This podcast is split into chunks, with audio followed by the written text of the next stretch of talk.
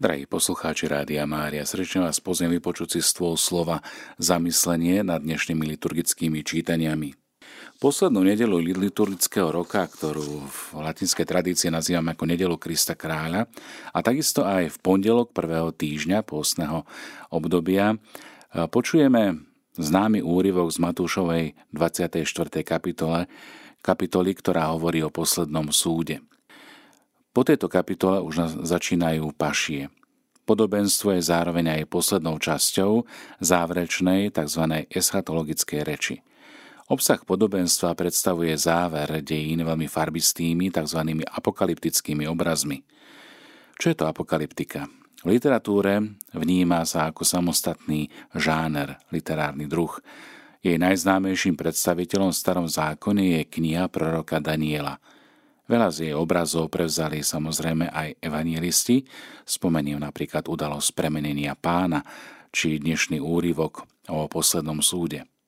Svoje korene má apokalyptika v dobe najmä helenizmu. V tomto čase zakúšali Židia veľmi silné tlaky zo strany vládnúcich Seleukovcov zo Sýrie.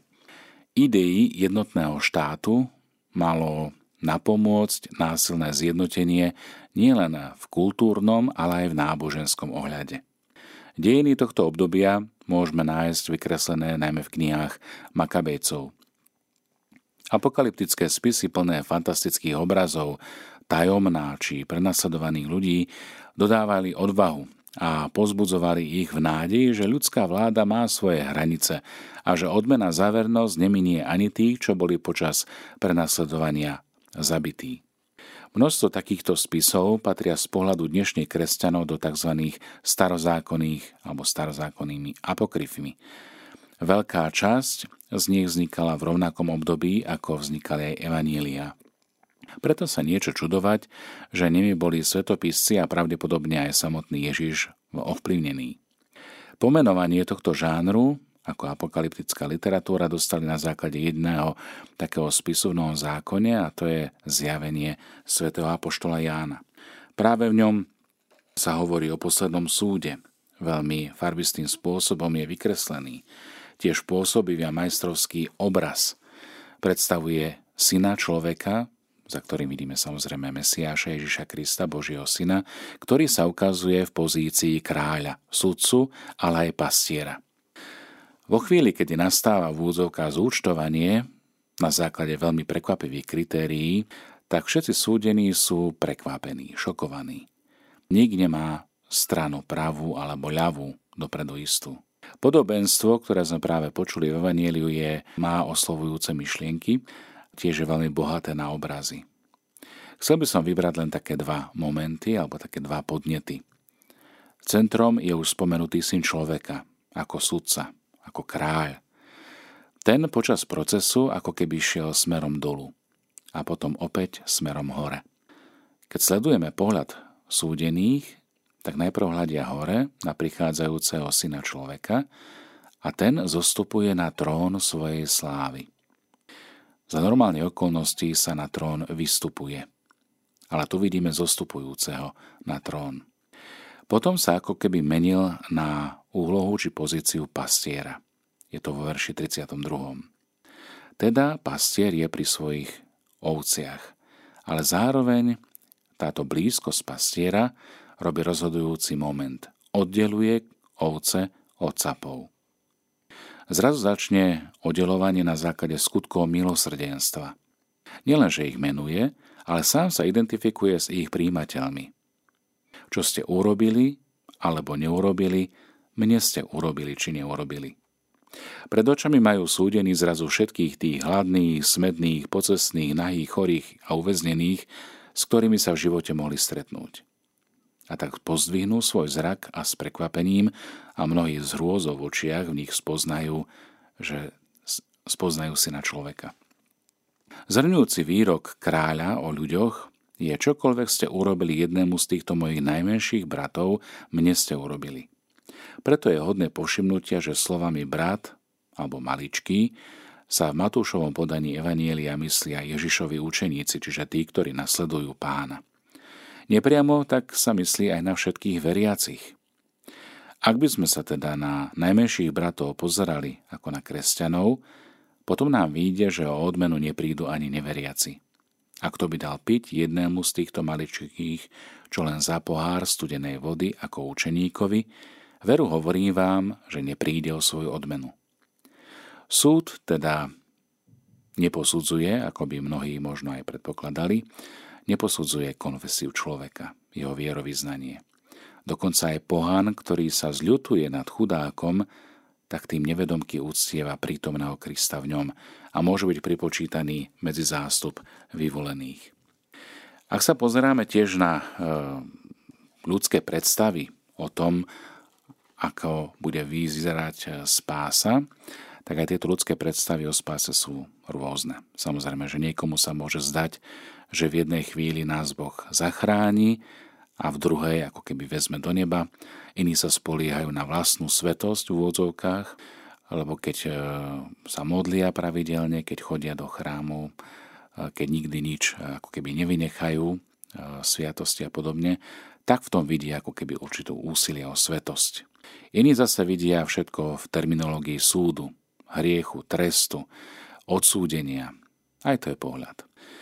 Ale ako to vlastne bude vyzerať, uvidíme až keď sa budeme toto dotýkať nás.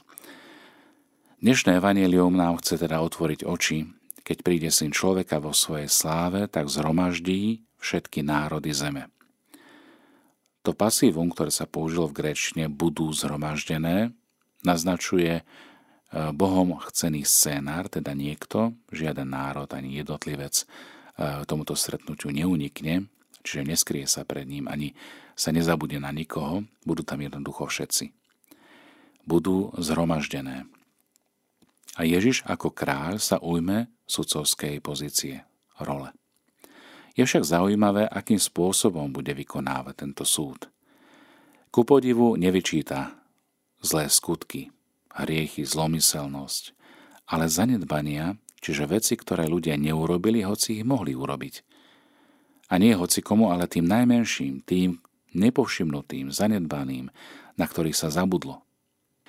Nie je to zaujímavé zistenie?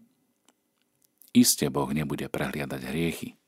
O tom nachádzame zmienky na, iným, na inom mieste v Evangeliu, Lukášova 16. kapitola. Ale v prvom rade nás Ježiš vedie k bdelosti a k ostražitosti, aby sme nezanedbávali dobro. Celá súvislá reč 24. a 25. kapitola Matúša sa odohráva po tom, čo Ježiš vyšiel z Jeruzalemského chrámu a sadol si na Olivovú horu, čiže sedel oproti chrámu. Tí z vás, ktorí ste boli vo Svetej Zemi, tak si to viete aj vizuálne predstaviť. Učeníci sa ho pýtajú, povedz nám, ako sa to stane a čo bude znamením tvojho príchodu. No a Ježiš svoju odpoveď začne napomenutím a výstrahou. Dajte si pozor, aby vás niekto nezviedol. Po opise katastrof, súžení, vojen, bolesti, dodá, že to ešte nebude koniec a učeníci sa nemajú strachovať. Čiže nemáme byť ustráchaní. Skôr ich pobáda na bedlivosť, lebo to budú dni ako za dní Noého. Ľudia budú jesť a piť, budú sa ženiť a vydávať, teda úplne normálny beh života. Ale v tom všetko nesmú zabudnúť na podstatu. Múdry sluha sa stará o zverené osoby. Múdre panny, ktoré očakávajú príchod ženícha, sú v stave zabezpečovania si dostatku oleja do svojich lamp. Čiže každý musí hospodáriť s tým, čo dostal. Toto všetko potom predchádza reč o poslednom súde.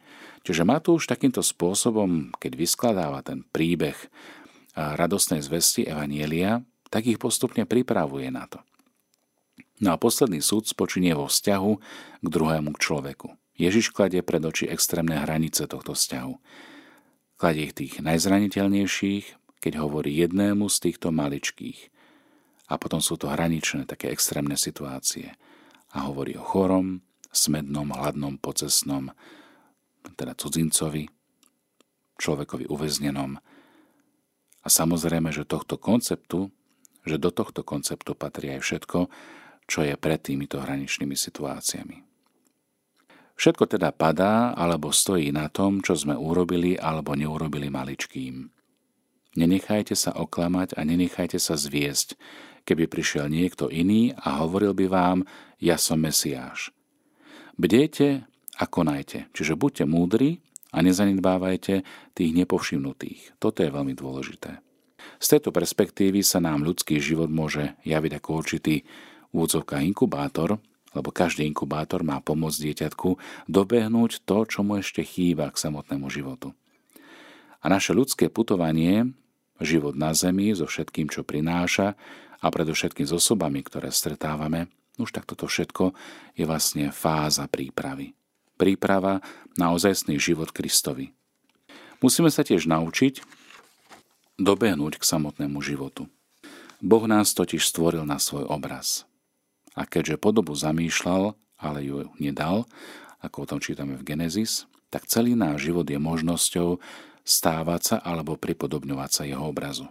Preto nie náhodou svätý apoštol Pavol v liste Efezanom píše, aby sme život žili tak, aby sme dorástli do zrelosti muža, do plnosti Krista. V 4. kapitole píše Prosím vás, aby ste žili dôstojne povolania, ktorého sa vám dostalo, kým nedospejeme všetci k jednote viery a poznania Božieho Syna, k zrelosti muža, k miere plného Kristovho veku, aby sme už neboli malými deťmi, ktorými ma tam hádže a zmieta hociaký vietor klamlivého ľudského učenia, ktorý podvodne strháva do bludov, ale žijeme podľa pravdy a v láske všestranne vrastajme do toho, ktorý je hlavou, čiže do Krista. Nuža vzrastať sa ináč nedá iba konaním dobra, dobrých skutkov. Vždy, všade, za každých okolností. Tomto naozaj nebuďme minimalistami. Nie je nič deštruktívnejšie ako minimalistický postoj k životu.